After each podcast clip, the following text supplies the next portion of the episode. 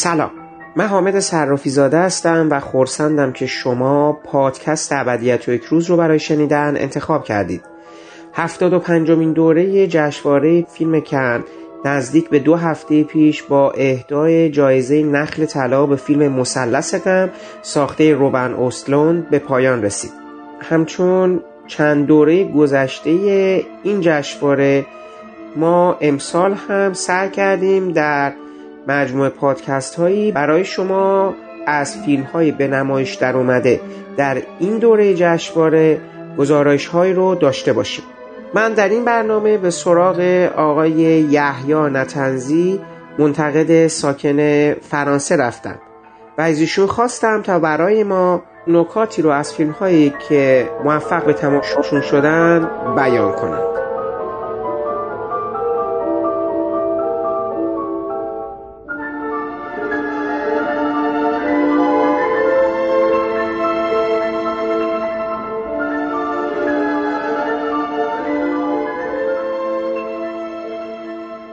آقای نتنزی خیلی ممنونم از اینکه وقتتون رو گذاشتید در اختیار ما برای یه گفتگوی درباره کن 75 حالا من این اول برای شنونده ها بگم ما پارسال هم قرار بود با همدیگه گفتگوی انجام بدیم. متاسفانه خیلی هی وقفه افتاد و آخه پارسال جالب شد. تو اون فاصله که من به شما اطلاع دادم یه مجموعی از فیلم های کن وارد با قول فضای مجازی شده بود مثل آنت و اینا. خیلی سریع اومدن روی در حقیقت در دسترس قرار گرفتن. که حتی من امسال هم شنیدم تا 15 روز دیگه فیلم کراننبرگ در دسترس خواهد بود برای تماشا. کما که فیلم حتی در کانادا و جاهای دیگه هم اکران شده.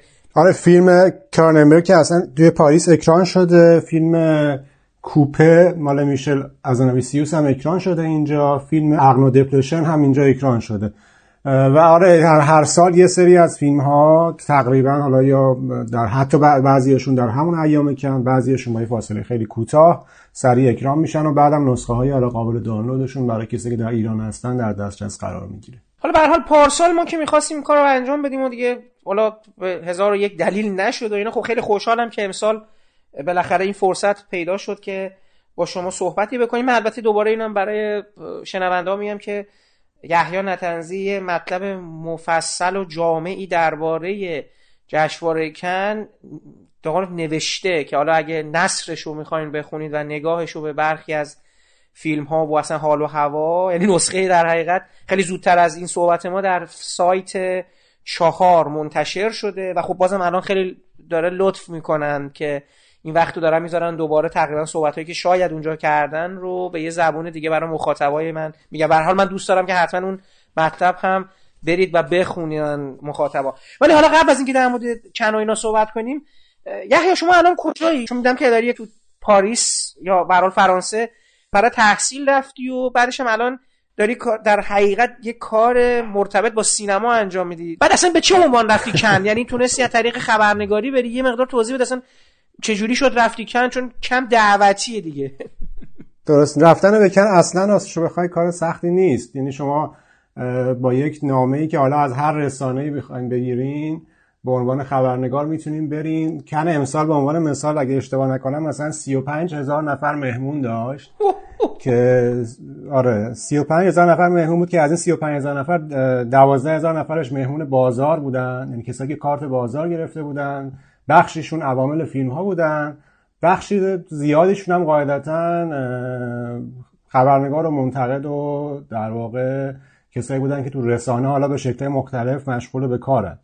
و حالا چه رسانه های نوشتاری چه رسانه های آنلاین چه بخش مثلا صوتی و تصویری برای تصویربرداری و فیلم برداری برای همین راست شما بخواین حضور در کن اصلا کار دشواری نیست. یعنی حالا من هم حالا به خاطر روابطی که داشتم تو حوزه مطبوعاتی خودم از یکی از نشریاتی که مثلا باشون اوکی بودم یه نامه گرفتم و به عنوان خبرنگار کارت پرس رو گرفتم و خب چون راستش مقیم پاریس هم هستم رفتم به کم برای من از اینجا راحت بود. فقط دوست داشتم که خیلی بیشتر در کم باشم که به خاطر حالا مشغولیت هایی که داشتم فرصت نشد. به خاطر همین بعضی از فیلم ها رو که بعدا حالا فیلم های مهمی هم شدن و جایزه بردن نتونستم ببینم متاسفانه.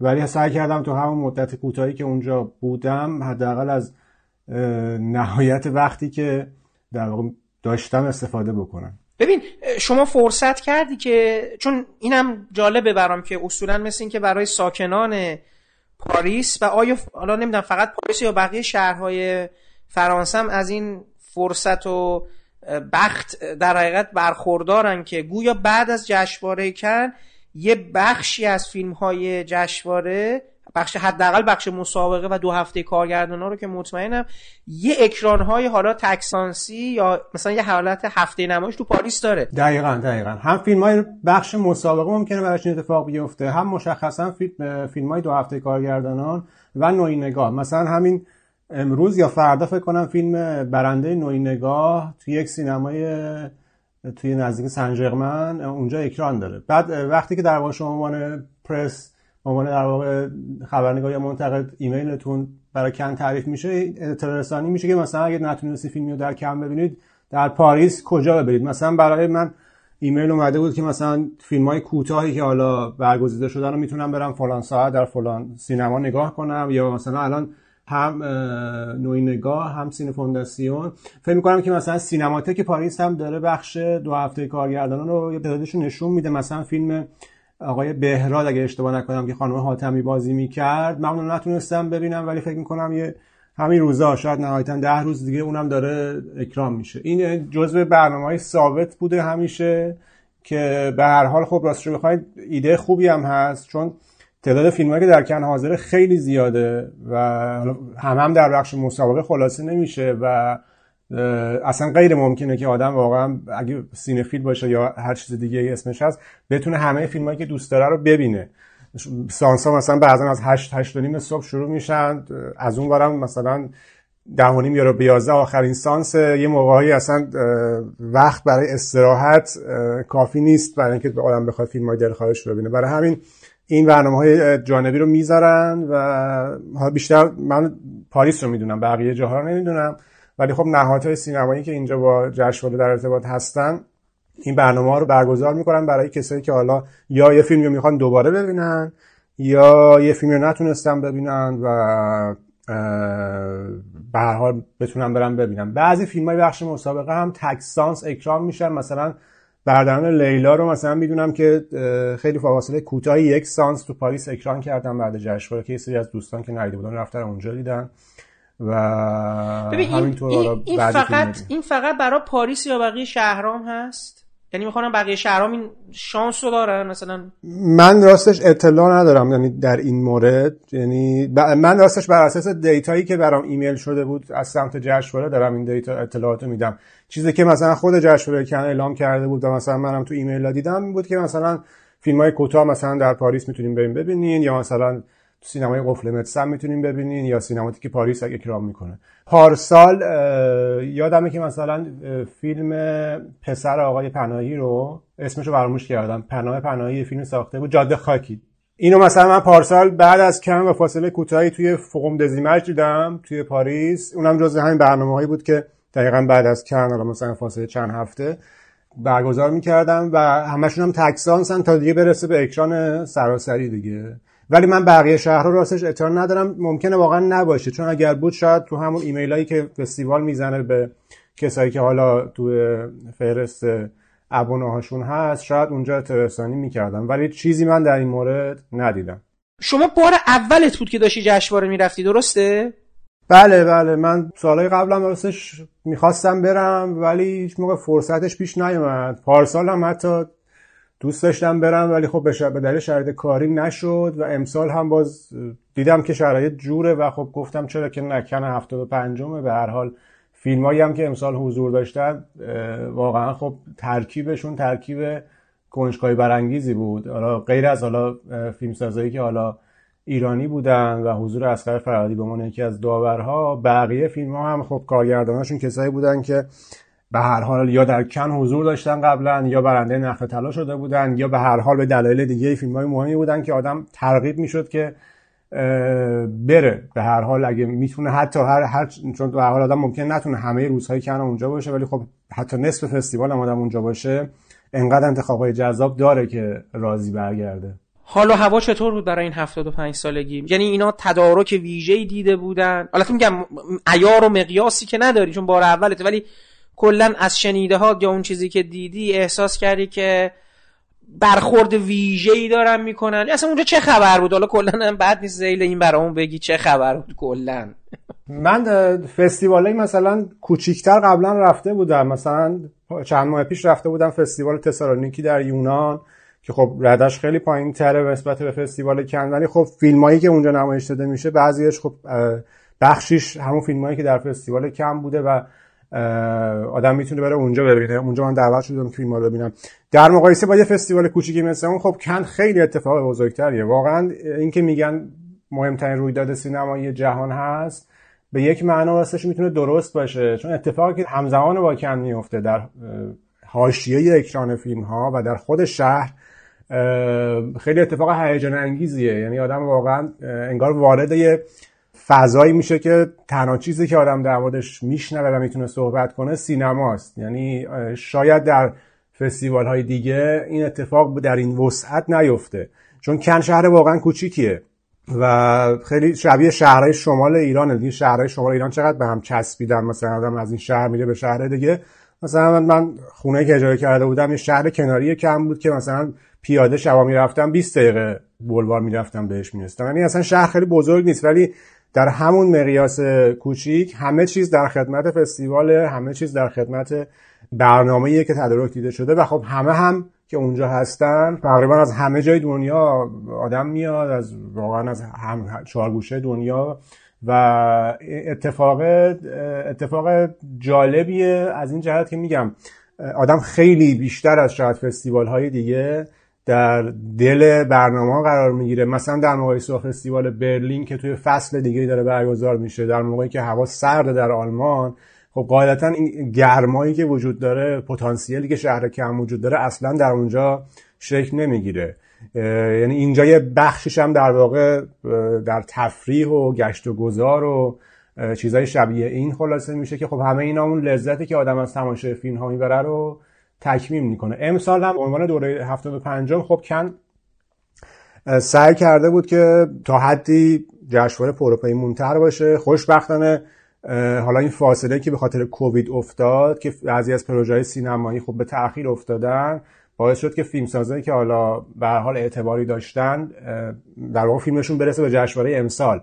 مثلا پارسال این اتفاق خیلی نیافتاده بود دیگه. الان مثلا تازه ما چون فیلم ها با هر فاصله یه سال دو سال ساخته میشن این شانس ها کن داشت که در واقع کاتالوگش رو به لحاظ اسم کارگردان و اسم فیلم ها غنیتر بکنه. و راست بخوایم به نظر من به عنوان کن 75 که حالا یه عدد در واقع حالا جالبیه اون اتفاقی که باید میافتاد در کن امسال افتاد. حالا فارغ از اینکه حالا فیلم چه کیفیتی داشتن یا جوایز به چه فیلم سازهایی داده شد معیار مقایسه من قاعدتا به حضور فیزیکی خیلی قابل مقایسه با کن کنهای قبلی نیست ولی بر اساس حالا تجربه ها و شنیده ها و خونده ها فکر می‌کنم که اتفاقی خود دستنرکاران عوامل جشنواره انتظارش داشتن افتاد. غیر از خود فیلم ها مثلا اینا تیزر خاصی نمایش خاصی چیز خاصی هم برای این 75 سالگی آماده کرده بودن. چون من اینا رو دیگه نشنیدم دارم ازت می‌پرسم. مثلا می‌دونم چه فیلم های اکران شده. می‌خوام ببینم مثلا تو برنامه های جانبی که البته یه عکس دیدم. دیدم که مثلا هر کی که جایزه برده تا الان به حال دعوت کردن روس یعنی یه آدمایی بودن به حال اونجا دیدم مثلا الیاس سلیمان و اینا بودن که مثلا یه عکس یادگاری همه با هم گرفتن. ولی می‌خواستم ببینم دقیقا دقیقا. یک شب در در واقع فکر کنم اگه اشتباه نکنم دو سه شب مونده بود به اختتامیه که یک مهمونی برگزار شد که آره خیلی از کسایی که قبلا برنده نخل طلا شده بودن یا به هر حال به دلیلی اسمشون به فستیوال کن پیوند خورده بود رو دعوت کردن در اون مراسم شرکت بکنن. مثلا و به خاطر همین هم حضور آدم های اونجا می‌دیدیم که الزاما اون سال فیلم نداشتن. مثلا من وین وندرس رو دیدم تو حاشیه کن داشت مثلا تردد می‌کرده. یه سه آدمای دیگه که اینا به خاطر اون دوره 75 م دعوت شده بودن که در کن حاضر باشن که به حال در اون مهمونی که حالا کن ترتیب داده بود شرکت بکنن. این اتفاق افتاد. آره یکی از بخش‌های جانبی بود. ولی بخش‌های جانبی دیگه که حالا وجود داشت در کم مثل هر سال اون نسخه های ترمیم شده که می‌تونن آدم ها تماشا بکنن. یه سینمای جذابی در کنار ساحل هست که در آدم در فضای باز می‌تونه فیلم ها رو تماشا بکنه و امسال هم یه سری از اون نسخه های ترمیم شده با کیفیت خوب اونجا اکران شد. از جمله فکر می‌کنم مثلا اگر اشتباه نکنم فیلم ایتی اسپیلبرگ بود فیلم لماما لاپوتان استاش بود. آره این نسخه ها بود و می‌شد دیدشون. در بعضیشون هم به حال مراسم های ویژه برگزار می‌شد. خب ما بریم ببینیم که برخی از این فیلم هایی که شما دیدین چطور بود و به حال شما به کجا رسیدید؟ یعنی با این فیلم ها ببین من پارسال که جشنواره لندن رو دیدم خب لندن یه بخش عمده از فیلم هاش از جشنواره کم میاد. یعنی دقیقا از همون دو بخش کارگردان ها و دو هفته منتقد ها به کنار که بخش مسابقه که اگه فیلم ها اکران نشده باشن تا اون زمان تا یه اندازه زیادی جشنواره لندن فیلماش از اونجا میاد و ونیز و خب جای دیگه. ببین پارسال من احساس می‌کردم که خیلی از فیلمسازا با توجه به مسئله کرونا و این صحبت ها در حقیقت عرصه هایی رو رفته بودن که پیشتر آزمونشون رو درش به خوبی پس داده بودن. یعنی همونجور که فرهادی مثلا جهان قهرمانش خیلی در ظاهر بیرونی شبیه بقیه آثار خودشه. مثلا من خیلی تفاوت چندانی بین دنیای بندتا و باقی آثار مثلا ورهوفن هم نمی‌دیدم یا بقیه بر حال کم و بیش مثلا همون کامپارتمنت نامبر کوپه شماره 6 هم رفتن به یه سمت آزموده شده ای بود. که حالا شما دو نفر رو مثلا در یه کوپه قرار بدی و حالا یه رابطه انسانی رو بین اینها به نمایش بذاری که خب پسش هم خوب برمیاد. یا حتی اون یواخیم تریه به نظر من جای دوری نرفته بود آنچنان. یعنی واقعا پیش بینی منو نسبت به فیلمی که قرار بود ببینم خیلی مثلا شگفت زدم نکرد به این معنا. حالا مجموعه فیلم هایی که تو امسال دیدی چه حسی رو در تو ایجاد می‌کرد؟ یعنی چه به لحاظ رو کردی چه به لحاظ فرمی؟ احساس کردی که این هنرمنده و اینا دارن تو فیلماشون کجا دارن میرن؟ سعی کردن عرصه های نوعی رو در نوردند یا نه؟ یه جای جواب پس داده شده ای رو دارن روش ساختمونی رو بنا می‌کنن همچنان. راستش حالا من چون به حال خب فیلم هایی که تو فستیوال ها همیشه در سالهای گذشته حضور داشتن و دنبال کردم و آثار فیلم سازانم خب قاعدتا همیشه برام جذاب بوده چه معتبر چه جدید دنبال بکنم. به مرور زمان یه تصوری برام شکل گرفته که حالا نمی‌دونم چقدر درسته ولی می‌تونیم در موردش صحبت کنیم. و به نظرم در واقع اون فیلمسازای اسم و رسم دار حالا اسم و رسم دار من مثلا فرهادی رو هم درش قرار میدم که مثلا با قهرمان پارسال تو کن حاضر بود. حضور اینها در یک فستیوال های رده یک مثل مثلا کن الزاما قرار نیست که حضور قافرگیر کننده باشه به لحاظ کیفیت اثر. یعنی نفس اینکه اون کار جدید کارگردان از یک استانداردی در قالب کار خودش برخوردار باشه به نظرم می‌تونه تضمین بکنه حضور اون فیلمساز و حضور اون فیلم رو در کاتالوگ اون فستیوال. و اتفاقات در واقع هیجان انگیزتر بعدیتر و غیر منتظره در آثار فیلمسازایی میفته که یه ذره در واقع کمتر در موردشون می‌دونیم. یعنی فیلمسازایی که حالا قبلا یه فیلم فقط ساختن یا فیلم کوتاه داشتن و به دلایلی مثلا فیلمشون میاد در بخش مسابقه فستیوالی مثل کن شرکت می‌کنه و مورد توجه قرار می‌گیره. برای همین اینکه فیلم های مثلا کارگردان های حالا شاخص خیلی منو به وجد نیارن چیزی نیست که مثلا در واقع منتظرش نباشم به عنوان مثال مثلا امسال هم مثلا فیلم کره ادا یا مثلا فیلم پارک شانوود فیلم های خوبی هم به هر حال هم نمی‌تونه بگه فیلم های بدی اینها به هر حال یه ویژگی مثبتی دارن ویژگی منفی دارن. میشه در موردشون صحبت کرد. ولی به عنوان مثال میگم فیلم کلوز که یکی از جایزه اصلی رو کنم جایزه بزرگی از داوران برد مال کارگردان بلژیکی. خب اون فقط یه فیلم قبل از این ساخته این فیلم دومشه. جوانترین کارگردان حاضر در کن امسال هم بود و فیلمی بود که هیجان برای دیدنش و هیجان برای استقبال از کارگردانش خیلی بیشتر بود.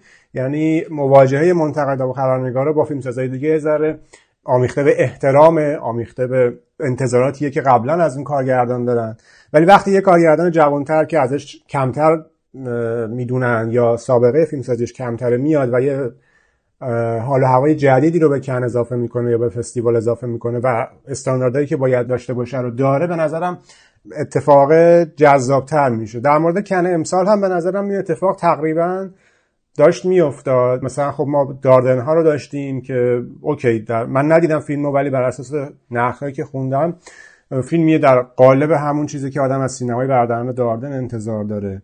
یا مثلا فیلم های دیگه.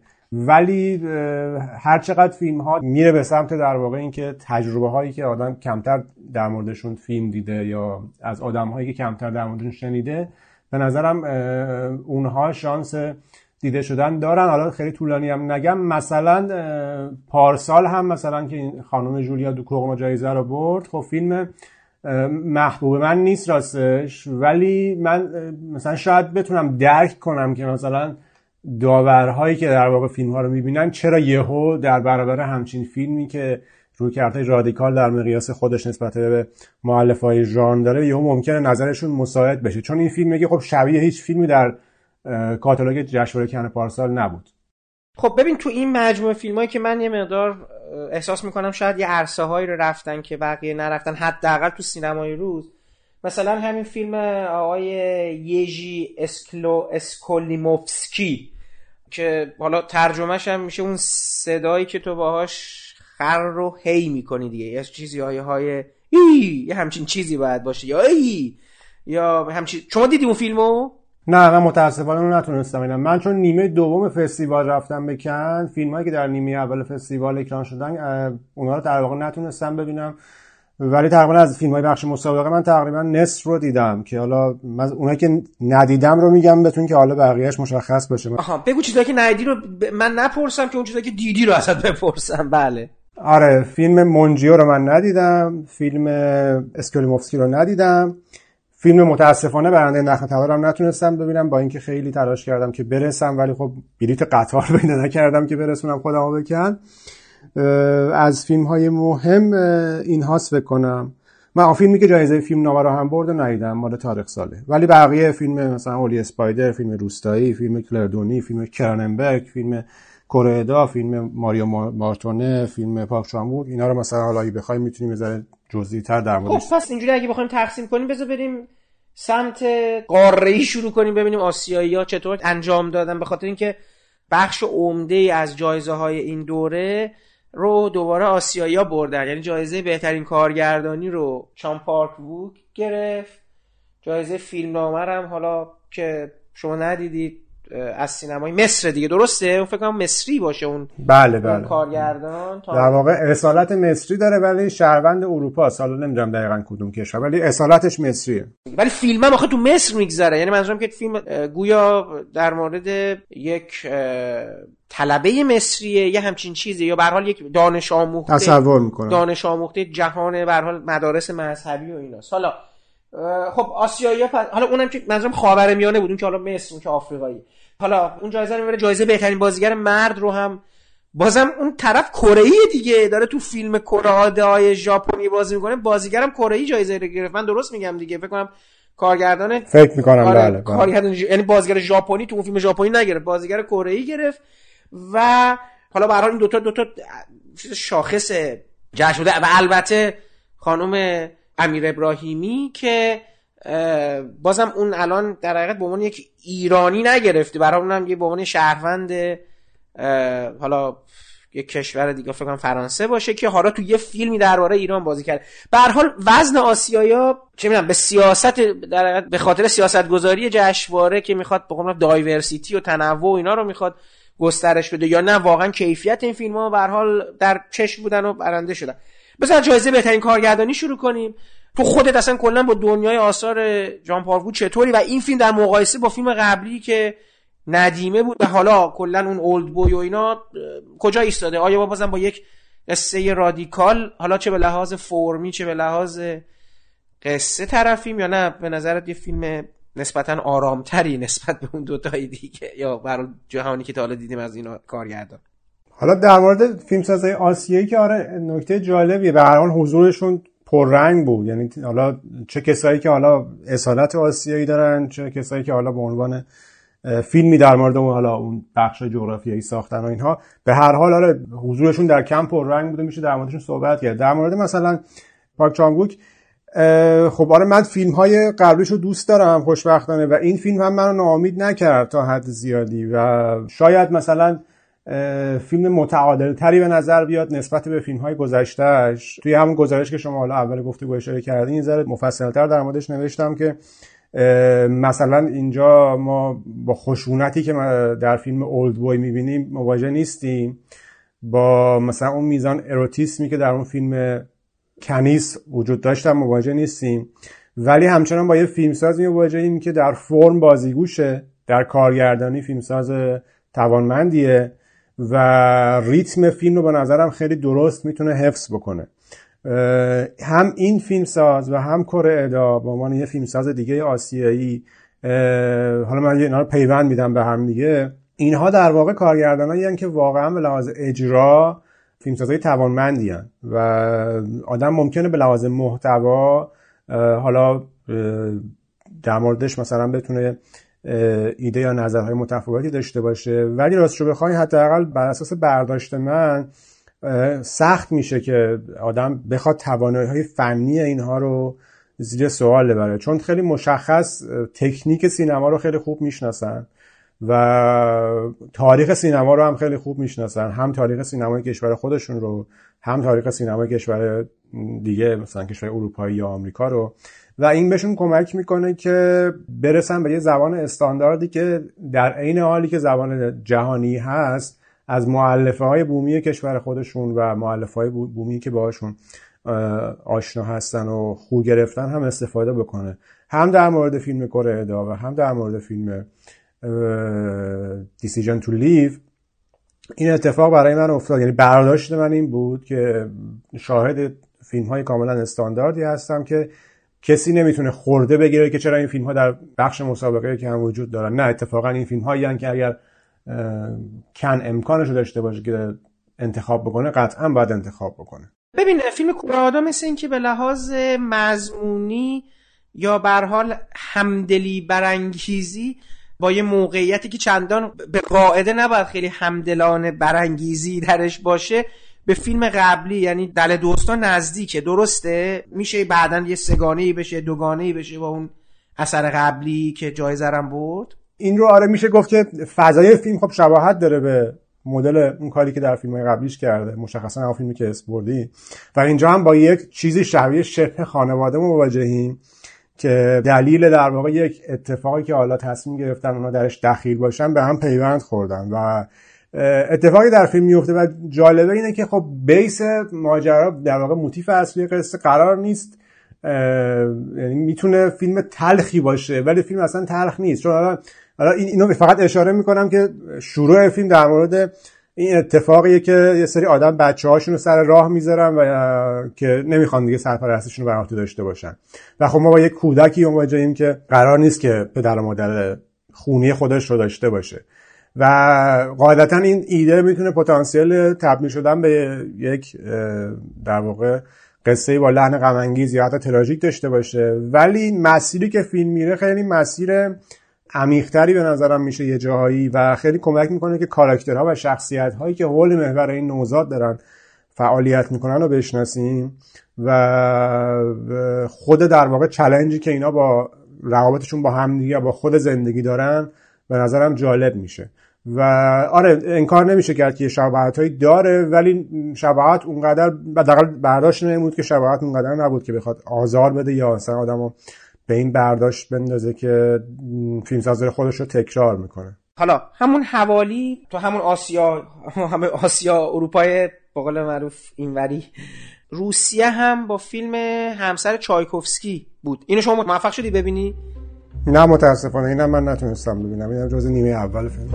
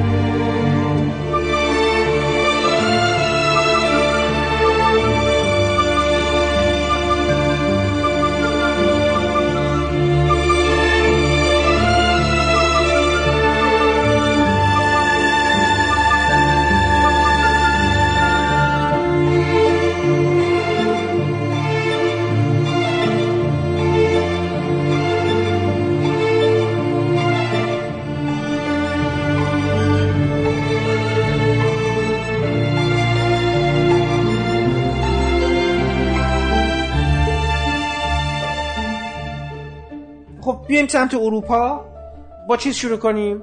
با فکر می‌کنم همین فیلم Close که شما گفتی. Close مال ساخته کدوم کشوره؟ ساخته فیلمساز بلژیکی زبان فیلمم فرانسه و اگه اشتباه نکنم فرانسه و آلمانیه. پارسال بلژیکیا با فیلم Playground که اتفاقا جالبه اونجا هم در مورد رابطه یه خواهر برادر کم سن و سال بود.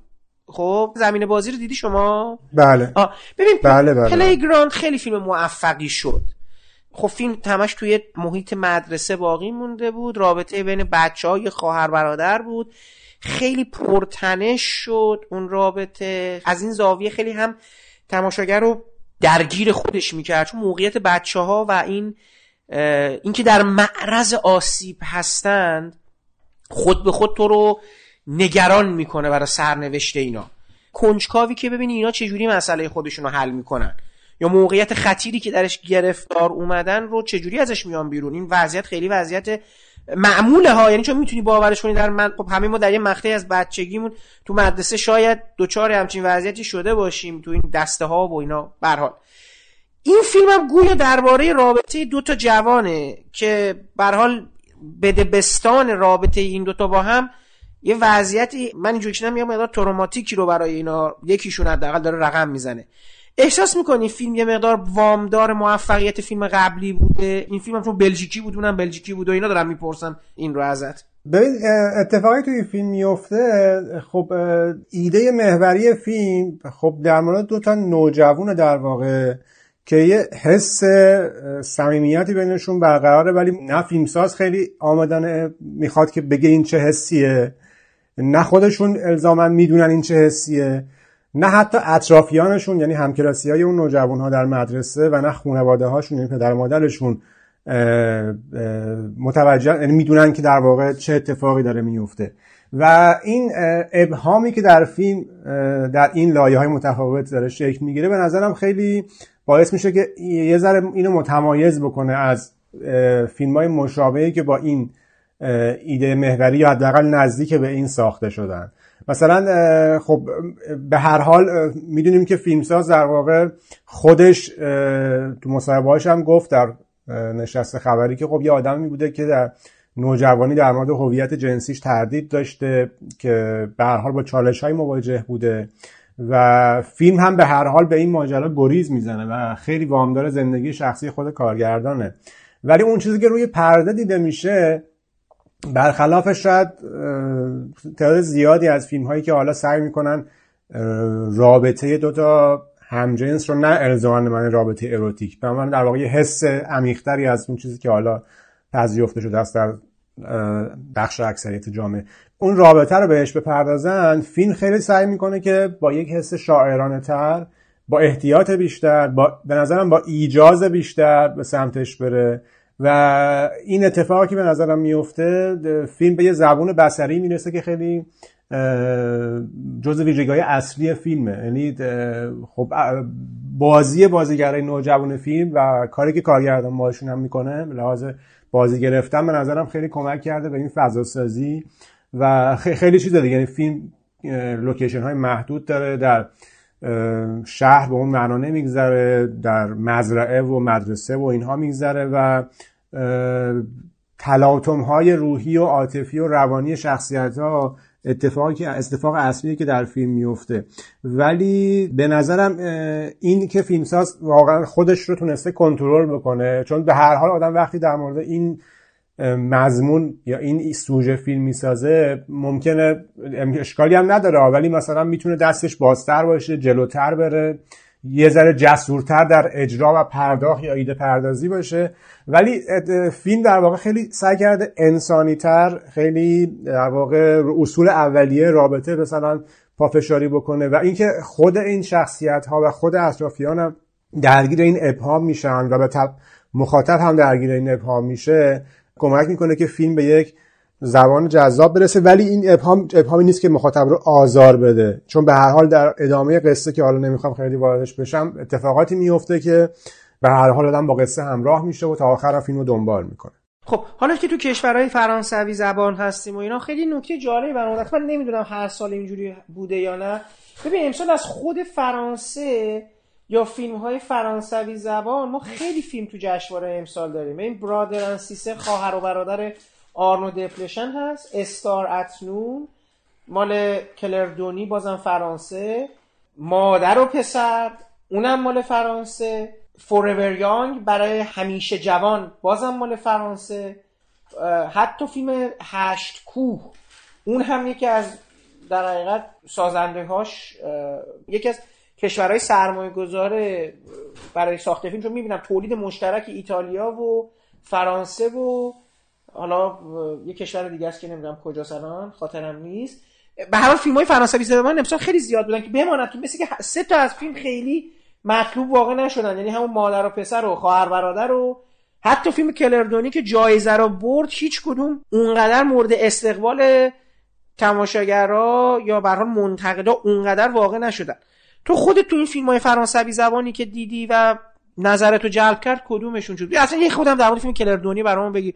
یا اصلا کلا اگه دوستش در همینا یه خلاصه برامون بگی ممنونت میشم. ببینم کدوم از این فیلم ها برات جذابتر شد. خواهش می‌کنم. ببین فقط قبلش نکته بگم که حالا من موقعی که اومدم اینجا برای تحصیل خوشبختانه این فرصت رو داشتم که بعضی از استادایی که در ارتباط بودم آدمهایی بودن که یا در کن سمت داشتن یا در مثلا شرکت های پخش بزرگی مثل Wild Bunch مثلا نقش کلیدی داشتن. و توی دیالوگایی که حالا با اینها داشتم این این سوال برای من هم در واقع یه موقعی پررنگ می‌شد که مثلا خب سینمای فرانسه الزاما خب الان در دوران اوجش نیست. حداقل در مقایسه با دهه های گذشته. ولی خب در کاتالوگ کن همیشه وجود داره و هر سال به هر حال فیلم هایی هستن که فقط نمایش داده میشن و خیلی زود هم فراموش میشن. ولی خب نکته اینه که خب فستیوال کن فستیوال فرانسوی عواملش فرانسوی هن. آدم هایی که پشت پرده حضور دارن به هر حال با شرکت های تولید و توزیع فرانسوی در ارتباطن و خیلی سخته که واقعا یه موقعی تفکیک بشه تفکیک بکنن اینکه واقعا این فیلم ها رو بذارن کنار. مثلا یه فیلمی مثلا مثلا فیلم دپلشن فیلم خوبی نیست خیلی حالا فارغ از بحث بازی و مثلا گرشیفت فرهانی و اینا که چیز دیگه است فیلمیه که مثلا برای دپلشن واقعا دستاوردی نیست. قبلا خب این کارو کرده. ولی مسئله اینه که این فیلم در مقیاس فیلم های فرانسوی که در طول یک سال دارن ساخته میشن در اینجا فیلم واقعا بهتریه. ولی باز میگم معنی نیست که در مقایسه با مقیاس جهانی فیلم خوبیه. ولی وقتی کن شاید با این مدل فیلم مواجه میشه که خب میگه یه فیلمسازی مثل دپلشن ساخته. خانم کوتیار بازی می‌کنه. و عواملش هم بقیهشون همشون اسم و رسم دارن و شناخته شدن و فیلم هم به هر حال فیلمی است که می‌تونه تو کن حضور داشته باشه اینو در کن جای میدن. یا مثلا فیلم خب مثلا کلردونی خب به هر حال خانم دونی یکی از افتخارات سینمای فرانسه است در در این سالها. یعنی کسی نمی‌تونه این کار بکنه. به حال فیلم ساخته که در فستیوال ها حضور داشتن جایزه بردن منتقدا هم دوست داشتن. این فیلم جدیدش به زبان فرانسه نیست. ولی خب فیلمساز فرانسوی محسوب میشه در جای دیگه ساخته شده فیلمش. ولی خب وقتی این فیلم ساخته میشه اینا به هر حال سهم دارن. خیلی مقایسه خوبی نیست. ولی خب مثل هر فستیوال دیگه که در هر جای دیگه دنیا برگزار میشه ایران یونان هر جای دیگه هستن به هر حال این سهم های منطقه‌ای وجود دارن و فستیوال ها هم نمی‌تونن ازشون صرف نظر بکنن. چون بخشی از این پیوندهای اقتصادی که بینشون برقراره با شرکت های تولید و توزیع اینا ناگسستنیه و اینا نیاز دارن که این پیوندها برقرار بمونه و به فیلم ها هم بها میدن. حالا من در مورد فیلم دپرشن خیلی کوتاه گفتم ولی مثلا گفتم که این فیلم واقعا فیلم نیست که آدمو خیلی هیجان زده بکنه. اصلا خیلی وقته که ببین حالا کاری به این نکته شما که کاملا درست اصلا دپلشن به نظرم بعد از قصه کریسمس حالا حتی حتی بعد از اون قصه جیمی کی بود و اینا حتی می‌تونم بگم. دیگه اون آدم چیز نیست. یعنی من واقعش راستش رو بخوای احساس نکردم سینما یا این آدم اون اندازه که باید منو درگیر نوع نگاهش می‌کنه. البته این فیلم آخرش دیسپشن یا در حقیقت یه جورای کلاهبرداری نمی‌دونم. اون مثلا یه کار جالبی کرده اینکه حالا مثلا تو اومدی داستان یک در حقیقت یک مسئله ادالتری و رابطه نامشروع رو به صورت خیلی خاصی داری نمایشش میدی. فیلمو تماما محدود کردی نه 80 درصد فیلم توی اتاق داری برگزار می‌کنی. میشه گفت به یه معنا حالا نمی‌تونم بگم سوبژکتیوی ولی ببین یه تجربه ای داری می‌کنی دیگه. تعریف اون قصت رابطه این سه تا این مرد با سه تا چهار تا زنی که اونجا هست و اینا. ببین برای من جالبه ولی کلا فیلم من با تو یادم نمیمونه دیگه. من الان بعدا بخوام شاهد مثالی بیارم در یک بحث سینمایی. احتمالا دورترین چیزی که به ذهنم برسه مثلا فیلم های متأخر دپلشنه در که مثلا قصه کریسمسی یه جور برای من یه نقطه عطفه. می‌تونم مثلا بعدا که یه فیلم دیدم که خوب نشده بگم آقا یه فیلم خوبی است مثل قصه کریسمسی که ببین جوری داره با موضوعش یا این در هم شدن این قصه ها یا شناختن آدم ها از زوایای مختلف تلاش می‌کنه. البته میگم دپلشن کلا کارش اینه. یعنی من این مدلش رو دوست دارم که سعی می‌کنه آدما رو یعنی یک برخورد بسیار منشوری با آدما بقول من برقرار می‌کنه. شخصیت ها رو هی سعی می‌کنه از زوایای مختلف ضعفاشون نقطه قوتاشون شکستشون پیروز همه این مدل ها رو این بارها بارها آزموده. باعث میشه توی آدمات رو بفهمی. من حدس می‌زنم برادر خواهرم بعد یه همچین چیزی بوده باشه ولی شاید فقط داره تکرار خودشو می‌کنه. شاید اصلا دیگه چیزی برای گفتن نیست تو این مدل.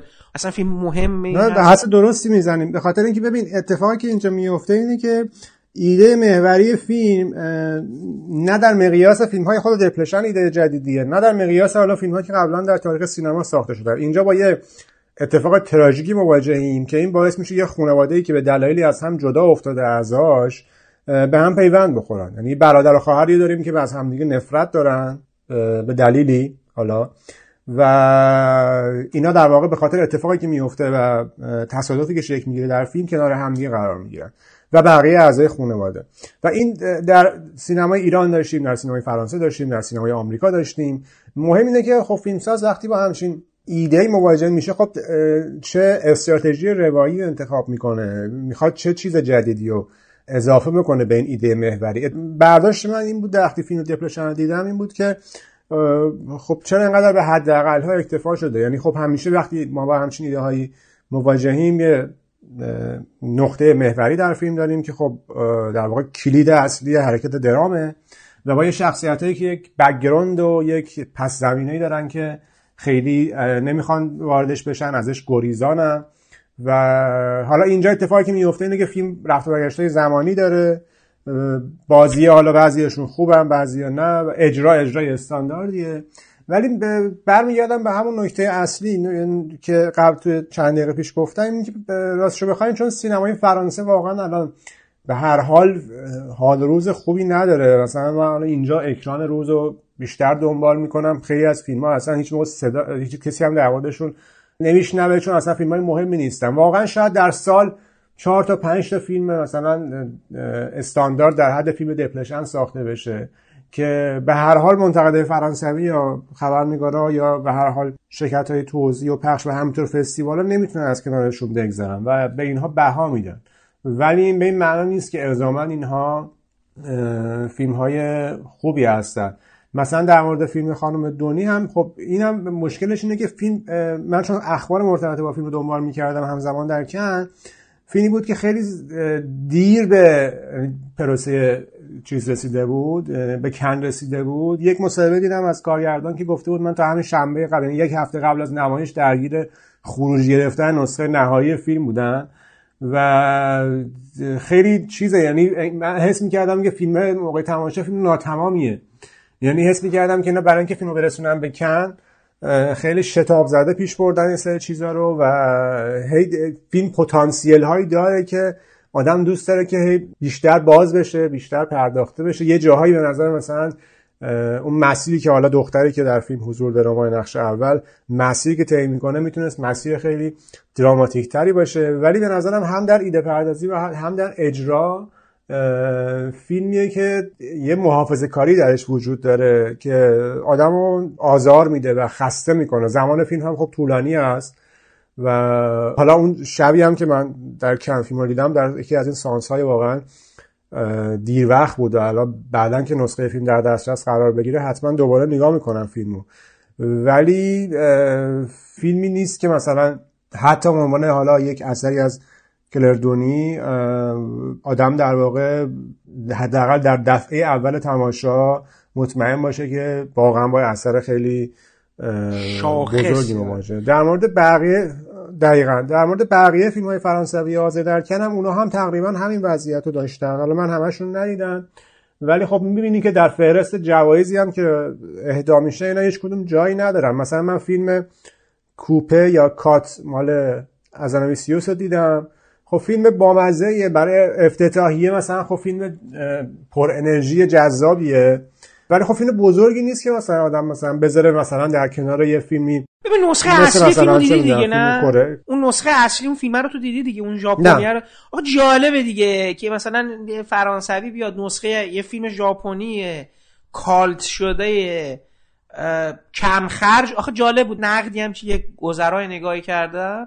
می‌گفت که این فیلمه اومده اون فیلمه رو که کاملا خیلی بی ادعا ساخته شده بود و چون دقیقا بی ادعا و فروتنانه دست به یک جنونی زده بود حالا داره اون جنون رو خیلی فکر شده یعنی اون خیلی غریزی ساخته شده بود و این یکی خیلی فکر شده داره با این موضوع.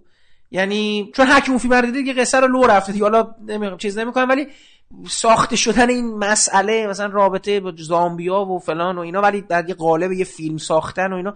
و خیلی جالب حتما نمی‌دونم حالا چه جوری اقتباس کردن ولی خب الان تو داری میگی برای تو با مزه بوده حداقل این قسمت کیفیت مزهش حفظ شده از فیلم اصلی. آره نه فیلم به شدت مفرحیه. ولی مثلا من خودم آره تو سینما مثلا واقعا در چند سکانسش واقعا خندیدم و خوش میگذشت موقع تماشای فیلم.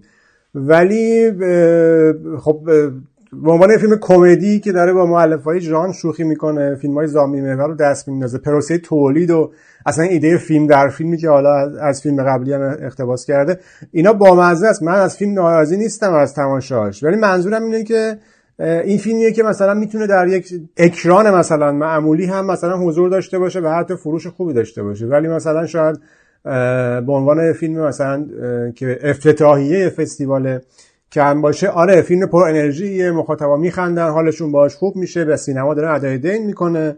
ولی مثلا کارگردانش اوکی حالا به هر سینمای فرانسه آدم شناخته شده. ولی به هر فیلمی نیست که کم بخواد ازش اعتبار بگیره. حالا توضیحش ذره سخته. یه فیلم استاندارد معمولیه که تماشاگرم نگاه می‌کنه و با از سینما خوشحال میاد بیرون.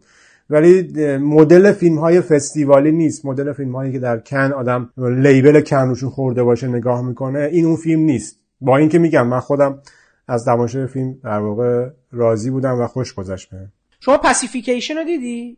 مال آلبر سرا. این مال دور اول بود. نه ندیدم. من نه من فیلم های در واقع ماریو مارتونه رو دیدم که راستش خیلی دوست نداشتم. خیلی فیلم خسته کننده ای بود. فیلم مونجیو رو واقعا دوست داشتم ببینم از فیلم سازای اروپایی که اونم متاسفانه نتونستم ببینم.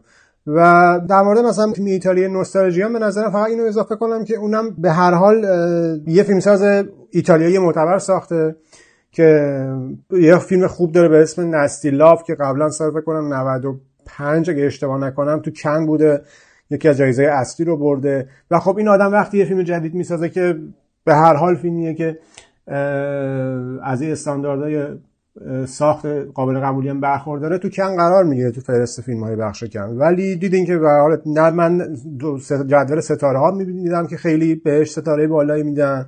نه الزاما در جوایز سهمی داشت. به عنوان فقط فیلمی که حالا در کن به عنوان فیلمی از سینمای اروپا حاضر بود. خب بریم قاره آمریکا. کراننبرگ.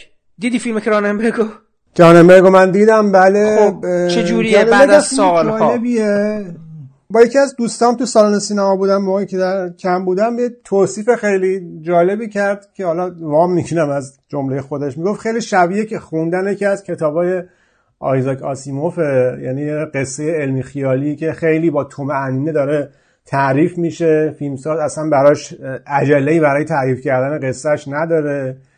خیلی قرار نیست آدم غیر از سکانس اول فیلم که سکانس خیلی عجیبیه. خیلی بعد از اون سکانس فیلمساز عجله نداره که قصه رو حالا خیلی زود لو بده. خیلی آروم آروم پلان به پلان سکانس به سکانس پیش میره.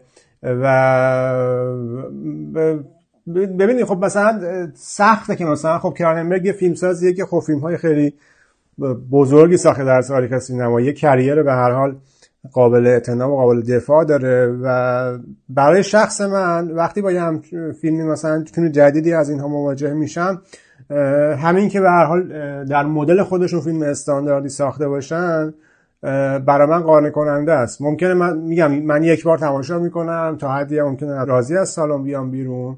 ولی همین بدون تعارف. یعنی خیلی شعف یا اشتیاقی برای اینکه دوباره برم سراغ اون فیلم. ندارم. و خب مثلا امسال هم از سینمای آمریکا مثلا هم کراننبرگ بود هم اگه اشتباه نکنم Armageddon Time بود که من Armageddon Time هم ندیدم. ولی اینا خب به هر حال فیلم هایی که توی اون ساختار سینمای آمریکا وقتی ساخته میشن به هر حال فیلم های ضد جریان تا حدی محسوب میشن و کم بهشون دوست داره که روی خوش نشون بده.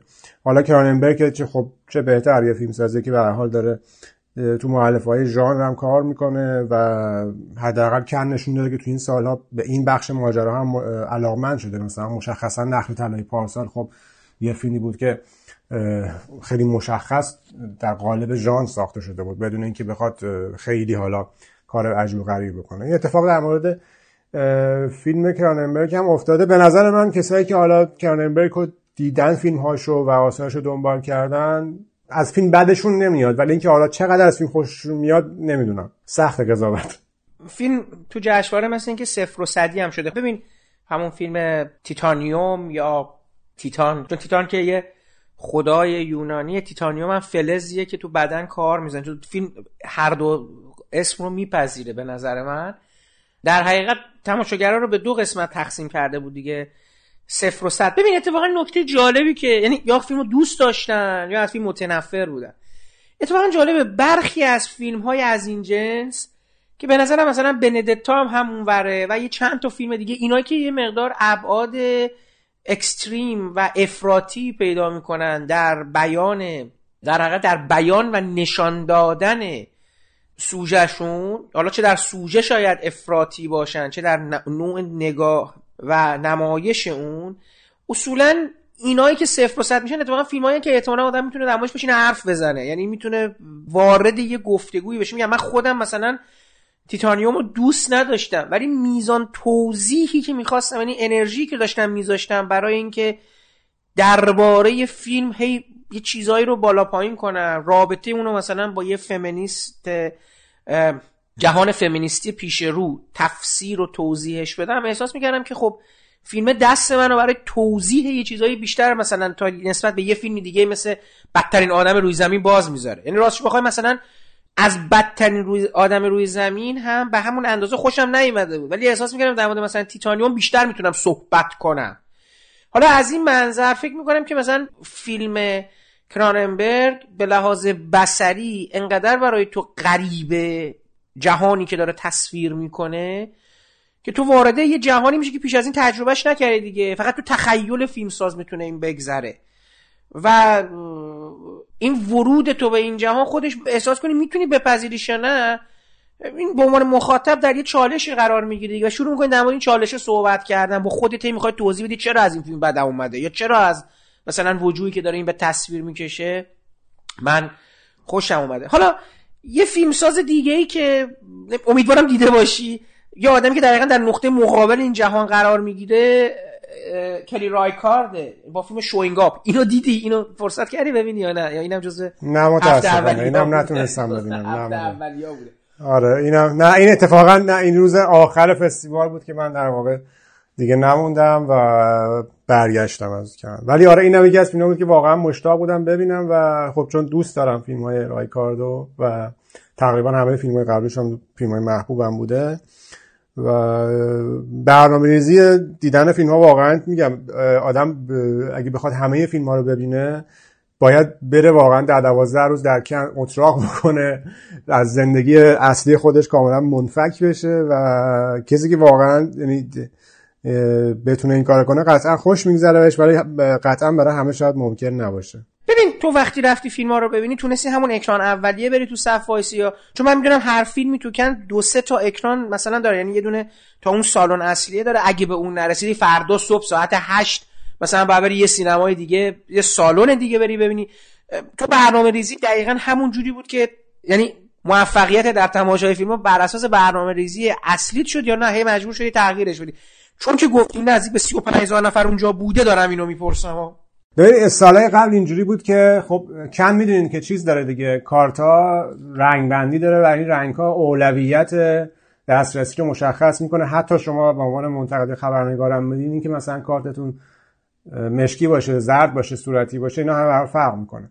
ولی اتفاقی افتاده اینه که در سالهای گذشته که دوستان بیشتر رفته بوده من دنبال می‌کردم خب آدم بر اساس این رنگ بندی ها باید می‌رفت در صف وای میساد و ثبت می‌کرد که اون کسایی که اولویت دارن برن در سالن مستقر بشن و اگه شما به جایی می‌رسید می‌رفتی نگاه می‌کردی. پارسال که مطمئنم اینجوری بود انسان که خودم تجربهش کردم شما امکان رزرو آنلاین داری خیلی خوبه.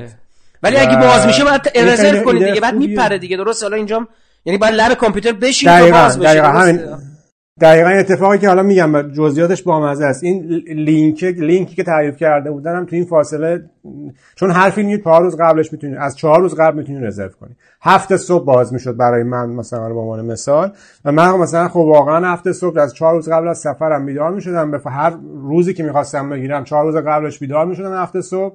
و چک می‌کردم اون سانسایی که در واقع برام امکان رزرو وجود داشت رو می‌گرفتم. و امکان رزرو هم بر اساس با سطح دسترسی دیگه. ببینید اون اکران اصلی که در کن در سالن لومیه وجود داره که با معمولا هم عصرها و شبهاست با حضور عواملا برگزار میشه اون خیلی جالب رفتن توش ولی خب دسترسی به اونم قاعدتا به هم میزان سختتر می‌تونه باشه. یعنی شما می‌تونی مثلا یه فیلمی رو با یه فاصله یه ساعته در سالن دبوسی ببینی که منتقدان بیشتر در اون سالن هستن. مجبورم نیستی برای رفتن تو اون سالن لباس رسمی بپوشی. با همون لباس تابستونی و بهاری خودت هم می‌تونی بری. و یا مثلا یه مجموعه سینمایی خیلی جالبتری که اخیرا افتتاح شده ساختن در با یه فاصله مثلا 20 دقیقه از خود مرکز فستیوال به اسم مجموعه سینما. که اون چند سالن داره از جمله سالن آیمکس سالن اوقوق که اینا در واقع فیلم ها رو معمولا با یه فاصله یک روز دو روز یا سه روز معمولا اکرام می‌کنم مثلا من فیلم آقای عباسی رو در اون مجموعه سینمایی دیدم که اتفاقا خیلی مجموعه نوساز و شیک و استانداردیه. مثلا سالن دبوسی خیلی سالن جالب بزرگه می‌کنم هزار خورده هم ظرفیت داره. 1200 اگه اشتباه نکنم. ولی آدم می هم امکان اینو دارین که خب در اون سالن ها فیلم ببینین هم اگه اون سانس نرسیدین در سالن دیگه ببینین. و اینو اضافه بکنم که همیشه یک سری بلیت ها در لحظه آخر دسترسی بهشون باز میشه. چون آدما قبلا رزرو کردن بعد یهو نمی‌رسن بیان. شما می‌تونید مثلا من یه فیلمی واقعا در لحظه مثلا 5 دقیقه مونده به 8 شب دیدم که دسترسی بهش باز رو گوشیم اون در لحظه رزرو کردم رفتم تماشا کردم. و تو کن در واقع اون سالن اصلی که در واقع فیلم ها نمایش داده میشه سالن لومیه خیلی سالن نیست که ارزامند منتقد ها و خبرنگارا اشتیاق برای رفتن و دیدن چون شغل و یا لباس رسمی خودش همین بساط دیگه. می‌خوای بری فیلم ببینی کت شلوار کراوات بپوشی لباس رسمی برای سانسای آره لباس رسمی برای سانسای شبش و عصرش حالا تقریبا اجباریه. حالا اینکه دادم چقدر رعایت کنم اون یه بحث دیگه است. ولی رو بلیت می که خب برای سانسای در واقع سواق شما باید سانسای شب شما باید با لباس رسمی بیاین. و خب نوشته که این لباس رسمی هم توی اون سایت جشنواره توضیح که منظورمون از لباس رسمی دقیقا چیه. ولی من منظورم که مثلا صبح آدم که در سالن لومیر فیلم ببینه خب همچین مشکلی نداره. ولی اون سالن بیشتر خب با حضور عوامل فیلم ها مهمون های دیگه فستیوال یعنی عوامل دیگه بقیه فیلم هایی که در طول فستیوال مهمون فستیوال هستن برگزار میشه. و یک سری از افرادی که تو بدنه تولید سینمای فرانسه درگیرن. مثلا من یک سری از دوستام که اینجا فیلم نانویسن فرانسویان اونا مثلا خب اصلا کارتی که براشون تعریف شده بود کارتی بود که راحتتر می‌تونستن به سالن لومیر دسترسی داشته باشن اینها. ولی به نظر من خیلی اولویتی نداره که آدم در اون سالن نظام ببینه در سالن دیگه. خیلی بستگی داره به برنامه آدم. و خب اینکه امکان رزرو آنلاین هم فراهم شده خوبیش اینه که خب آدم برنامهشو می‌دونه. از چند روز قبل می‌دونه که مثلا من فلان روز هفته در کن می‌دونم که خب ساعت هشت باید اینجا باشم ساعت دوازده باید فلان سالن باشم بینش چقدر فاصله دارم بعد برسم به سالن بعدی. این اتفاق خوبیه. در مقایسه با دورهای قبل که خب می‌دونم که خب ایده صف وایسادن چقدر می‌تونست چقدر بقیه دوستانم اذیت آره. کرده بود. واقعا می‌رفتن آره می‌رفتن صف وای میسادن و خب در رو میبستن می‌گفتن که خب ببخشید پر شد. ولی الان رزرو می‌کنی و خب اگه رزرو کردی دیگه تو میری دیگه. میری به سالنت می‌رسی و اگه سر وقت باشه راحت هم فیلمو تماشا می‌کنی. خب خیلی هم خوب. دو هفته منتقدان و دو هفته کارگردان ها هیچ فیلمی شد ببینی شما تو اونا؟ اصلا حالا غیر از این بخش مسابقه. من عمدن نرفتم سراغ این بخش به همون دلیلی که اول گفتگو اشاره کردیم که خب امکان دیدن این فیلم ها در پاریس برام بعدش فراهم می‌شد. فکر کردم که خودم رو خیلی در طول فستیوال برای دیدن این فیلم ها خسته نکنم. یک فیلم فکر می‌کنم در بخش دو هفته کارگردان دیدم که دوست نداشتم. الان الان انقدر بد بود که اسمش خاطرم نمیاد. و ولی حالا قصه شو می‌شه- ببینیم چی بوده که بعدت اومده. قصه یه آدمی بود در برف و کوهستان که دنبال یه ایده های معناگرایی میگشت. برم چک کنم یادم رفته الان. نه ولی حالا از اینجور فیلم ها در کن زیاده. ولی خب میگم چون این فیلم ها رو اول بحثم گفتی آره میشه بعد از فستیوال در پاریس تماشا کرد. حداقل برای من امکانش فراهم بود. اه، هم بخش نوعی نگاهو که الان میگم اکران داره بعضی از فیلم ها اینجا و هم دو هفته کارگردانان. من عمدن سراغشون نرفتم و سعی کردم تا جایی که می‌تونم فیلم های بخش مسابقه رو ببینم. چون راستش بخوایم تقریبا فکر می‌کنم تو بخش بازار که کنم مثلا 33 تا سالن وجود داره که خب 4000 تا فیلم هم اونجا نمایش داده میشه. غیر از اونا با احتساب همه فیلم های حاضر در همه بخش های کن چیز حدود 100 تا 120 تا فیلم در کن حاضر بوده مثلا. یعنی غیر از اون 20 20 خورده یه بخش مسابقه غیر از حالا به حال نوعی نگاه و سینه فونداسیون و دو هفته کارگردان و همه اینا رو با هم جمع بزنیم کوتاه و همه اینا. و خب اصلا غیر ممکنه یعنی آدم د- کل ایام فستیوال رو همونجا باشه و صد درصد در اختیار فستیوال باشه دلیل دادن نداره واقعا انقدر خودش رو به زحمت بندازه چون اصلا غیر ممکنه. یعنی آدم نمی‌تونه به هر حال همه فیلم های مهم رو ببینه. به هر حال مجبوری انتخاب بکنه. مثلا یادمه که از دوستان که سال پیش رفته بود اون فقط رفته بود فیلم بخش رو دیده بود. یعنی گفته بود من ده روز اونجام هفت روز اونجام و میرم فقط نوعی نگاه رو میرم که بعد بعدا میرم فیلم حالت بخش مسابقه رو یه راهی برای تماشاشون پیدا می‌کنم ببین یه سوال دیگه این بخش بازارم حالا خوب شد از سر. اگه بخوای فیلم ها رو ببینی اونا رو چیکار باید بکنی؟ هماهنگ باید بکنی؟ تقاضا باید بدی؟ نمایش داره؟ چه جوریه برای شما به منتقد؟ باید هماهنگ کنیم درخواست بدیم و به عنوان چیز به عنوان خبرنگار منتقد تا جایی که من می‌دونم بای دیفالت دسترسی نداریم به نمایش های بازار. ولی امکان اینکه حالا بتونیم بریم ببینیم می‌تونه فراهم بشه. باید در واقع به یه دلیلی با اونها وارد مذاکره بشین که این اتفاق بیفته. خب اونجا مثلا فیلم ها خیلی متنوعن دیگه. اصلا فیلم هایی که الزاما ربطی هم به رقابت اصلی کن نداره مثلا امسال دیدم که فیلم مثلا قاتل و وحشی حمید نعمتالله مثل اینکه بوده در یه روزهایی در بازار کن ولی اینا اصلا خبرش هم زمان در اون روزها رسانه‌ای خیلی نمیشه. بیشتر جنبه بازاریابی و تبلیغات داره دیگه. و حضور در اون بخش هم اتفاقا از حضور رسانه‌ای به عنوان رسانه خیلی راحت تره چون یه هزینه‌ای پرداخت می‌کنن هر کسی که متقاضی باشه و کارتش به عنوان عضوی از بازار فیلم صادر میشه. بر اساس سطح دسترسی و اینکه حالا آدم چقدر بخواد کاراشو پروموت بکنه می‌تونه در بازار هم حضور داشته باشه. حالا برای مثلا بخش رسانه شما باید نمونه مطلب بذارین باید کارت خبرنگاری بذارین چیزای شبیه این. ولی فکر می‌کنم که هزینه که در واقع بکنیم فکر کنم برای این بخش هر هر منتقد خبرنگاری باید فکر کنم 20 25 یورو به عنوان حق در واقع درخواست کارت پرداخت کنه. ولی برای بازار این مبلغ بیشتره.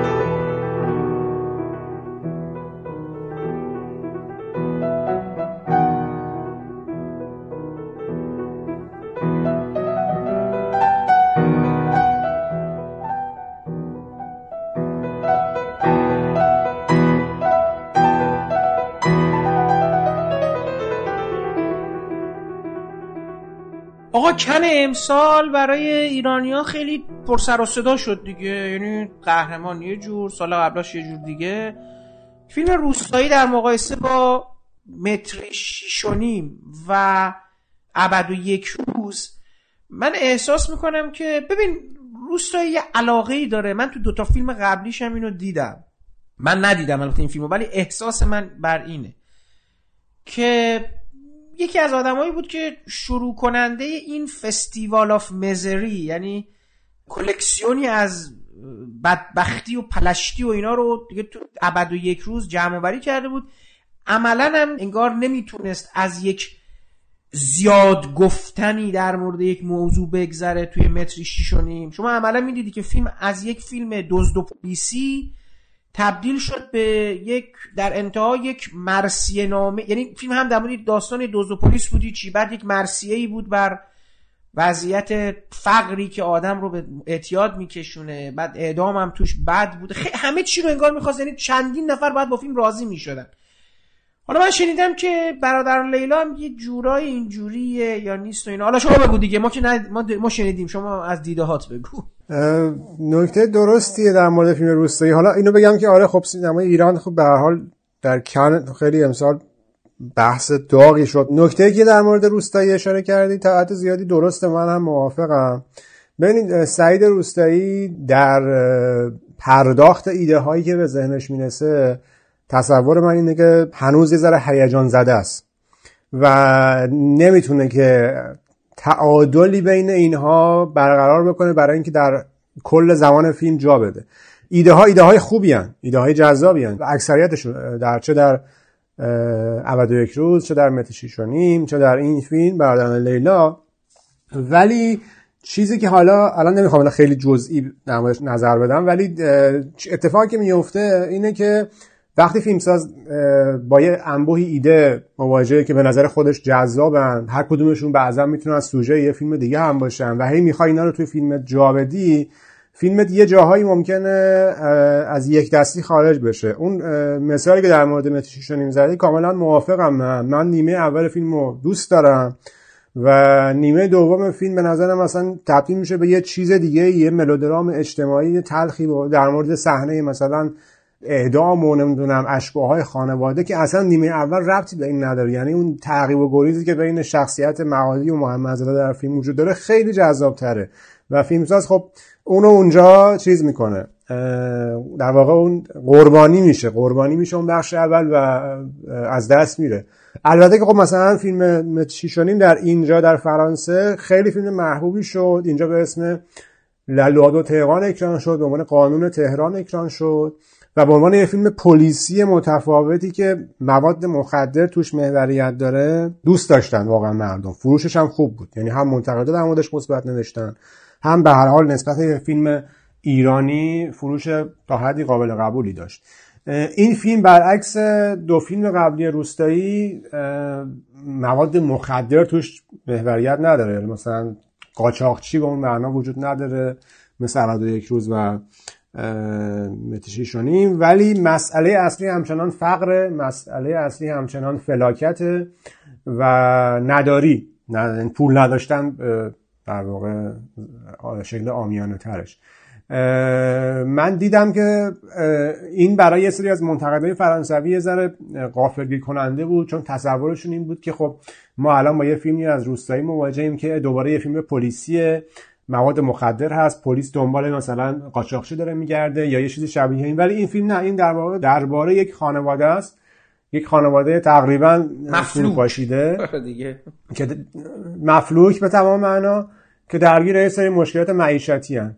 من به لحاظ سلیقه شخصی خودم این فیلم رو از فیلم قبلی روستایی بیشتر دوست دارم. به دلایلی که حالا اگه بخوام باز کنم باید خیلی وارد فیلم بشم سخت میشه. این فیلم رو بیشتر میپسندم. ولی نمی‌تونم انکار کنم که این فیلم هم مثل فیلم های قبلی روستایی تا حدی از عدم تعادل رنج می‌بره. خب اینجا هم یه ذره شاید از در مواردی بیشتر. فیلم زمانش طولانیه.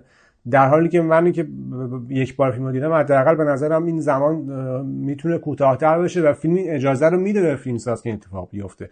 در یک سوم انتهای فیلم ما با یک سری قصه های فرعی مواجه میشیم که بیخودی داره بهشون پرداخته میشه. در حالی که اون خط اصلی قصه خیلی هم خط اصلی جذابی هست برای من. می‌تونست همون پیش گرفته بشه و قصه با همون به سر انجام برسه. ولی خب هر کدوم این شخصیت که در فیلم حضور دارن یعنی برادرها و آدم های دیگه هر کدومشون یه سرگذشتی دارن که یه جاهایی هی قصه رو چند لایه و چند شاخه می‌کنن. ولی به نظر من ارجایی که فیلم به شرایط الان ایران میده به لحاظ مشکلات معیشتی یا مشکلات زیستی یعنی مشکلات اقتصادی ارجای به هر حال قابل توجهیه. این ممکنه برای تماشاگرها تماشاگرایی که الان در ایران مشخصا زندگی می‌کنن شاید جذابتر باشه. اینجا هم مثل فیلم های قبلی روستایی باز یه سکانس هایی داریم که دیالوگاش می‌تونه مثلا بیفته سر زبون ها یه جاهایی دوباره فیلمساز زیاده روی کرده. مثلا توی 91 روز دیدیم که هم سکانس های خیلی محبوب شد. هی تو فضای مجازی میچرخید. هم یه دیالوگایی توی توییتر و جاهای دیگه تکرار می‌شد به عنوان مثلا چیزی شبیه جملات قصار و اینها. اینجا هم عین همون اتفاق داره میفته هرچند باز به نظر من یه جاهای فیلمساز داره زیاده روی می‌کنه. بعضی از دیالوگا رو کاغذ جذابن همیشه. ولی وقتی به زبون بازیگر میان خیلی شبیه شعار میشن. یعنی اصلا از فیلم می‌زنه بیرون. و خود قصه خود اتفاقی داره روی پرده میفته. به نظرم اونقدر گویا هست که نیاز نباشه شخصیت ها این فلاکت خودشون رو تو دیالوگ ها هم فریاد بزنن به زبون بیارن. که بگن ما مثلا واقعا هیچ آینده نداریم هیچ گذشته هم نداشتیم و بعضمون خرابه. اون اتفاق به اندازه کافی به نظرم گویا هست و اینو هم اضافه بکنم که در زمین اجرا هم همچنان با یک روستایی مواجهیم که کارگردانیش کارگردانی استانداردیه. همچنان به نشون دادن توانایی هاش در زمینه کارگردانی علاقه داره و این کار رو با اشتیاق هم انجام میده. در شروع فیلم مثلا یک صحنه درگیری کارگرها با در واقع ماموران حفاظت کارخونه داریم که خب اجرای جالبی داره. ارجایی هم داره به خب اتفاقات اخیر ایران به لحاظ اعتصابات کارگری و اینها. یک سکانس عروسی هم در فیلم وجود داره که اون هم سکانس جالبیه لحاظ اجرا و شکل پرداختی که حالا فیلمساز انتخاب کرده و میگم مجموع اینا دست به دست هم میده که من این فیلم رو از دو فیلم قبلی روستایی بیشتر دوست داشته باشم. در عین اینکه انکار نمی‌کنم به هر حال یک جاهای ایرادهایی داره که شاید حتی با یه تدوین دوباره بشه اصلاحش کرد. خیلی دوست داشتم مثلا بدونم بازی سعید پورسویمی چطوره بازی ها چطوره که احتمال میدم بازی ها خوب باشه. یعنی مثلا کلا بقول من فکر می‌کنم که روستایی بازی های بسیار خوبی می‌تونه تو فیلماش بگیره از بازیگرا. و نکته دیگه هم اینه که به حال من دیالوگ نویسی این آدم خیلی دوست دارم. یعنی جدل های کلامی و پینپونگی آدما خیلی تو دهن اینا میشینه. و من اینا رو دوست دارم از سینما این آدم. ببین دیدی بعضی کارگردانا هستن. من مثلا با شهرام مکری هم اینجوری حالا این دادم گسترش نه ببین هنوز فیلم خوبه رو نساختن ولی خودشون خودشون تصور فکر می‌کنم یه همچین چیزی. تصور دارن که دیگه نقطه قایی کارشون رو رسیدن. یعنی من احساس می‌کنم که یک به قاعده باید یک تواضعی همچنان در فیلم سوم چهارمشون باشه که اینو تقریبا حتی تو خود فیلمه نمی‌بینم. حالا این خیلی سخت ترجمانش و ترجمان این احساسمو نمی‌دونم چجوری تو فیلم می‌تونم به شما به عنوان منتقل منتقل کنم.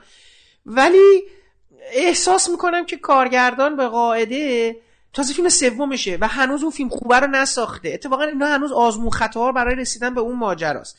برای همین شاید خیلی نباید ناراحت بشه از اینکه بگم آقا شما سی دقیقه آخر فیلم متری شیش زده فیلم رو نابود کرده. حالا اینو گفتم. ببین یه چیزی که خیلی برام جالبه چون تو اونجا بودی اینو برام میشه به من بگی فرانسویا دقیقا این میزان استقبال تماشاگراشون نه لزوما منتقداشون. از فیلم روستایی دقیقا به چی برمیگشت؟ ببین نکته اینجاست. دیالوگایی که بین مثلا محمدزاده و معادی تو ماشین رد و بدل میشه تو متر شوشونی خیلی جذابه به فارسی. این فیلمی که این اندازه به دیالوگ وابسته است در عینی که من می‌فهمم سکانس های بازداشتگاه سکانس های اصلا مواد مخدری های ایران این چیزا جالبه اگزوتیکه. تماشاگر غربی مثلا ندیده مثلا وضع من. من مطمئنم فیلم تیغ و ابریشم هم اگه اون سکانس های زندانش رو نشون می‌دادن خیلی چشمای اینا گرد می‌شد که آره اینا مدل مثلا نگهداری مواد مخدری های ایران اینجوریه یا مثلا فضای بازداشتگاه های ایران اینجوریه و خوبم تصویر کرده تاثیرگذار تصویر کرده. کما که پلیس هم پلیس ظاهر و صلاحی نیست که ببین به دوستاش نارو می‌زنه و چه و چه. ولی تو نقدا رو که خوندی می‌تونی به من یک گزارش کوتاهی بدی که آقا این فرانسوی چقدر از این فیلم خوششون اومد که اینو تا سزار هم بردن بالا و اساسا به نظرم این فیلم مسیر ورود روستایی رو به کن امسار هموار کرده. دقیقا دقیقا. موفقیت متیشیشونیم در فرانسه باعث شده که بعدا لیلا بیاد تو بخش مسابقه فارغ از حالا کیفیت های خود فیلم. چون به هر حال ببینید این که فیلمساز چه اعتباری از قبل کسب کرده چقدر شناخته شده است چه شرکت پخشی پشتشه که خب در مورد فیلم روستایی وایلد بانچه. خب اینا همه تاثیر گذاره در مورد مدیشیشونیم ببین یه تصوری واقعا وجود داره در مورد این فیلم که خب واقعا همونطور که گفتی این چلنجی که بین پلیس در اون فیلم وجود داره. اصلا ایده مواد مخدر قاچاقچی در اون لول و فسادی که حالا تا حدی نمایش داده میشه. چیزی هست که برای مخاطب غربی جالبه. یعنی یک فضای اگزوتیکی برای ساخته میشه تا حدی که دوست داره دنبال بکنه. و اون فیلم هم حداقل تا نیمه اول در در نیمه اول این اتفاق داره بهش شکل میده. من خودم خیلی شخصا مشتاقم که ببینم که واکنش تماشاگرهای عادی به برنامه لیلا در فرانسه موقع اکران که حالا چند ماه دیگه است چطور خواهد بود. چون خب این فیلم درسته فیلمنامه همچنان فیلمنامه پرجزئیاتیه. به شدت فیلم دیالوگ محوریه. سکانس ها اصلا جوری نوشته شدن که دقیقا دیالوگ ها پینگ پونگی باشن و حتی بین دو نفر. بین چندین نفر داره رفت و برگشت. دیالوگی برقرار میشه و بعضا اکثرشون خوبن. ولی اون در واقع قصه پلیسی به اون معنا دیگه وجود نداره. اینجا ایده اصلی پنهانکاریه و من توی یه دو تا نقد فرانسوی هم که در مورد فیلم خوندم که حالا برعکس بقیه نقدها منفی بودن ریاکشنشون به این ایده ذره چندان مثبت نبود راستش. یعنی از این جهت بودن فیلم رو با آثار فرهادی مقایسه کرده بودن که نوشته بودن چرا روستایی که حالا اصلا مدل سینماش مدل سینمای مثلا حالا به زعم اینا سینمای پلیسی بوده که حالا تریلرهای ملتحد می ساخته چرا اومده یه قصه خانوادگی با محوریت پنهانکاری ساخته؟ چون این پنهانکاری رو من تاکید می‌کنم چون این موتیف واقعا گره های اصلی فیلمه. یعنی یک اتفاقی که پدر از بقیه پنهان کرده یک اتفاقی که شخصیت علیرضا که نوید محمدزاده است از خانواده پنهان کرده. یک اتفاقی که شخصیت پیمان معادی تو ابد یک روزم یه چیزایی همه داشتن اصلا پنهان می‌کردن دیگه. اینم جالبه دیگه. یادته که شناسنامه آدم بد یعنی معادی هم اونجا داشت چیزایی ولی اینجا بعدشو پنهان می‌کرد. درسته. ولی اینجا دیگه اون چیزه اون میگم منظورم اون حس در واقع ملتهبیه که به خاطر تعقیب و گریز مشخصا تو متر شیشونی وجود داشت اینجا وجود نداره. از این جهت اینو مثال می‌زنم که خب روستایی با متر شیشونی در واقع شهرت جهانی پیدا کرد و مشخصا در فرانسه و خب الان که در کن حضور داشت و به نظرم میزان استقبالی که از بعدن لیلا حالا چه زیاد چه کم خواهد شد می‌تونه مسیرش رو در آینده در واقع سینمای جشنواره ها یا حضور در واقع اکران جهانی مشخص بکنه. یه ذره در واقع فیلم معیار مهمی ممکنه براش باشه. میزان موفقیتی که در سالهای آینده خواهد داشت. متوجه. نکته هست که می‌خوای در مورد جشنواره بگی یا به حال کلا سینمای جهان رو رو به رشد می‌بینی یا نه؟ به قول نقی معمولی. نمی‌دونم حالا در مورد سینمای جهان که خیلی کلیه ولی در مورد حالا فستیوال کن به نظرم با همه در واقع حالا نقد هایی که بهش وارد بوده یا وارد هست همچنان اتفاقی که داره تو این فستیوال میفته واقعا اتفاق بیرقیبیه و از این جهت که خب فستیوال هویت خودش رو واقعا پیدا کرده و خیلی هم مثلا راستشو بخوایم مهم نیست یه موقعی که هیئت داوران چه آدمهایی با چه سلیقه‌ای باشن. تاثیر داره قطعا ولی اگه اشتباه نکنم مثلا اون سالی که آبی گرمترین رنگ است برنده نخل طلا شد فیلم آقای عبداللطیف کشیش رئیس داوران اسپیلبرگ بود.